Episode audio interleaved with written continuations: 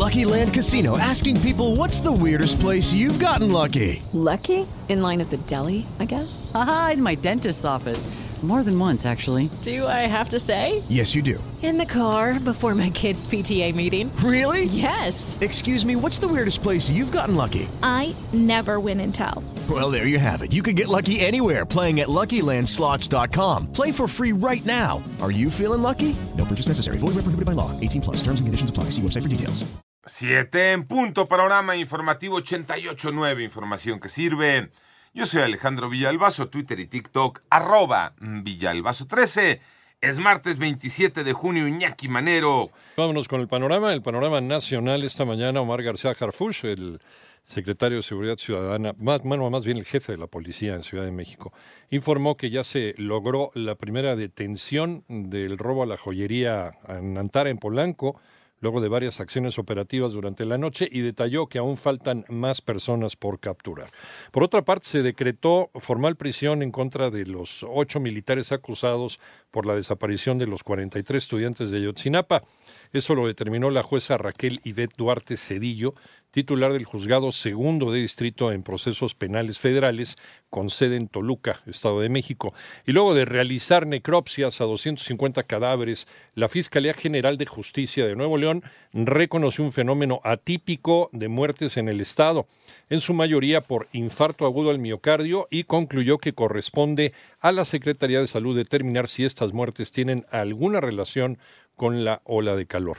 Además, un enfrentamiento entre integrantes de dos grupos del crimen organizado dejó al menos cinco personas muertas en la localidad de Chichihualcos, en el municipio de Leonardo Bravo, en Guerrero. Vecinos de la zona aseguran que fueron varios tiroteos, lo que se pudo escuchar a lo largo de la madrugada. Se acaba el tiempo para emitir facturas cuatro punto cero, María Inés Camacho. El S A T recordó a las empresas que el viernes treinta de junio concluye el periodo de convivencia entre la versión tres punto tres y cuatro punto cero para emitir comprobantes de nómina. Con ello, a partir del sábado primero de julio, todos los contribuyentes estarán obligados a emitir sus facturas de nómina electrónicas en su única versión válida cuatro punto cero. El S A T resaltó que pese a que se dio una prórroga de casi un año para que los empleadores se pusieran al corriente con la emisión de la nueva factura, al quince de junio se tiene registro de un avance en la emisión del setenta y uno punto cuarenta y siete por ciento, por lo que todavía existe un faltante de veintiocho punto cincuenta y tres por ciento y la fecha límite es el próximo viernes. ochenta y ocho punto nueve Noticias, María Inés Camacho Romero.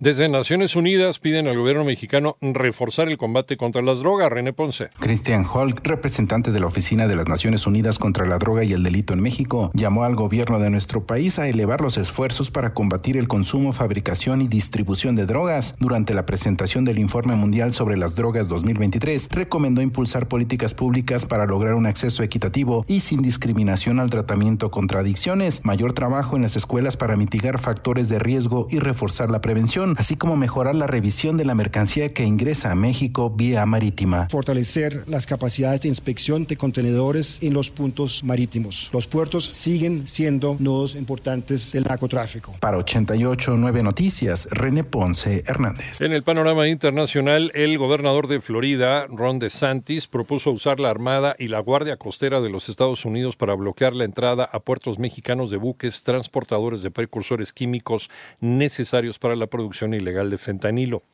Por otro lado, el presidente ruso Vladimir Putin dice que durante la rebelión abortada del grupo paramilitar Wagner dio la orden de evitar un derramamiento de sangre que, según él, buscaban Ucrania y los occidentales, al tiempo que agradeció a los rusos su patriotismo y su unidad. En tanto, el gobierno de Uruguay anunció que los medicamentos antidepresivos utilizados con mayor frecuencia serán gratis para los usuarios del Sistema Nacional Integrado de Salud que cuenten con indicación médica.